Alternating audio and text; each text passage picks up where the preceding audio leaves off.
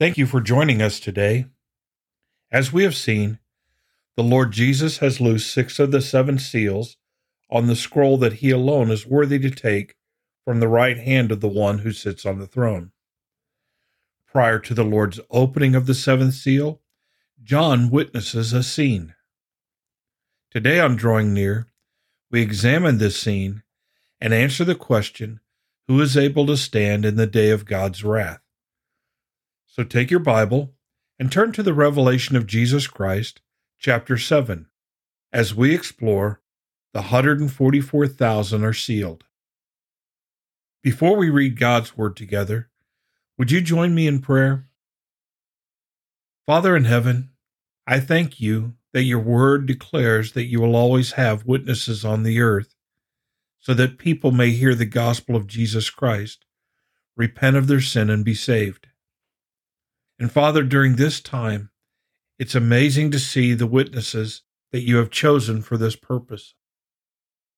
Father, help us to be reminded that prior to what we see in the scripture today, it is the church, we the church, who are to be your witnesses on the earth, who are to boldly proclaim Jesus Christ.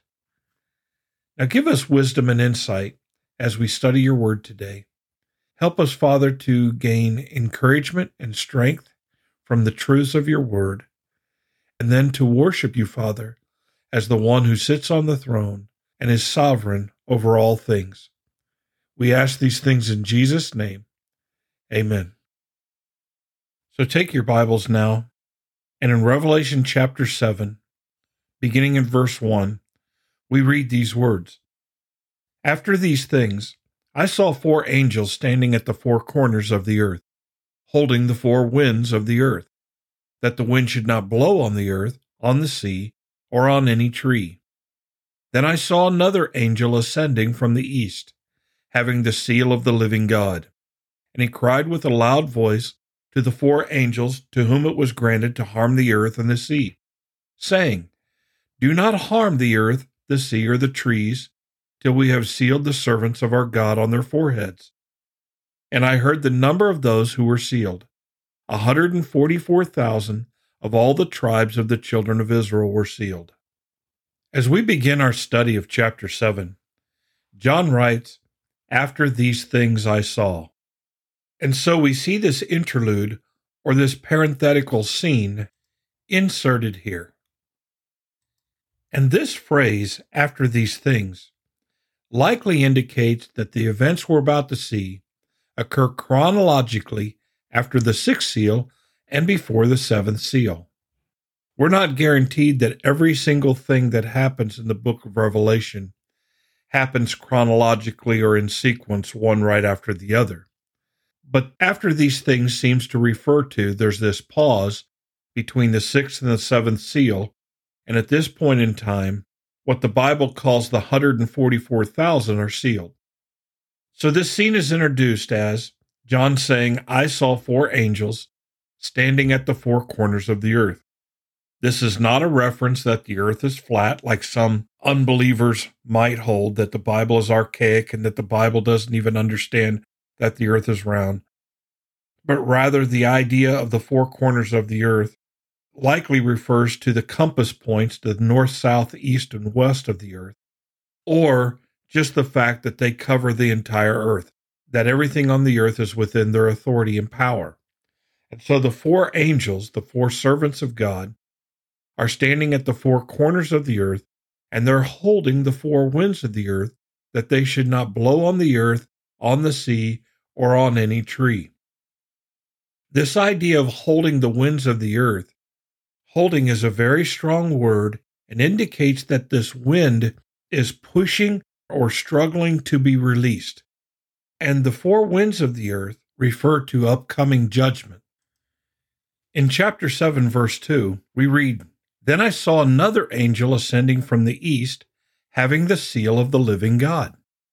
So we see a fifth angel, and he's ascending from the east, which likely means he's coming from the direction that the sun rises.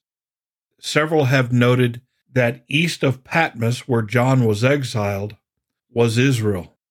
And so maybe this is referring to that this angel is ascending from the east out of Israel.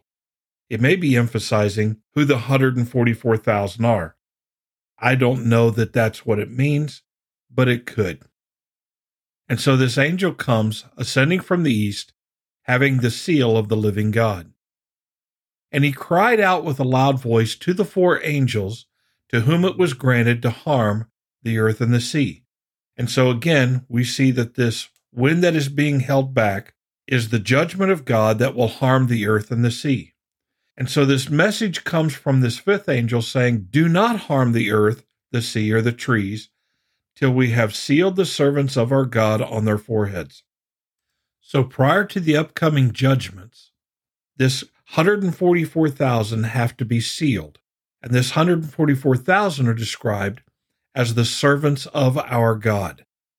They're already saved, they're already set apart, they have surrendered to God, and now they are to be sealed on their foreheads. Ancient seals often took the form of signet rings, a king's signet ring, and it represented his authority, his approval, and that that which goes out from the throne goes out from the king. These servants are going to be sealed with the seal of the Lord God, the king, and the sealing is going to represent the authority of God as they go forward, his approval, his authority, his presence and work in their lives. They're going to receive this seal on their foreheads. We are told in Revelation chapter 14 that on this 144,000, the names of God and the Lord Jesus Christ will be written on their foreheads. So the sealing is the name of God and the Lord Jesus Christ. They belong to God, they have His authority, they are doing His work in the world. They bear the names of the Father and the Son on their foreheads. And then we're told that the number of those who were sealed in verse 4 are 144,000 of all the tribes of the children of Israel were sealed.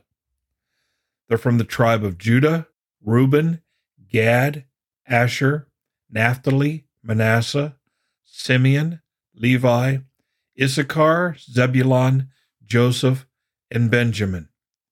Twelve tribes, 12,000 members of each tribe were sealed.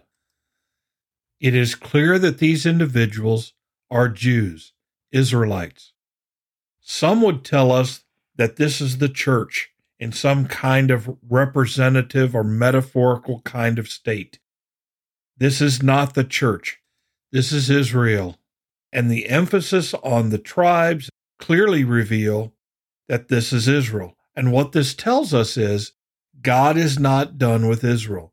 God has made an everlasting covenant with Israel, and he is going to fulfill his responsibility with Israel and his promises to Abraham. God is not done with Israel, and the members of this 144,000 are Israelites, 12,000 from 12 different tribes. And as we will see in the book of Revelation, this 144,000 are witnesses. Some have said that they are the most effective witnesses the world has ever seen. If we were to go back to Jesus' words in Matthew 24, we would read in verse 14, and this gospel of the kingdom will be preached in all the world as a witness to all the nations, and then the end will come. Even in the book of Revelation, God's grace and mercy are clearly seen. We see evidence of this in the fact that in the midst of the judgments that we have witnessed and the judgments that are to come, God still has witnesses on the earth proclaiming Jesus Christ and salvation through him to the world.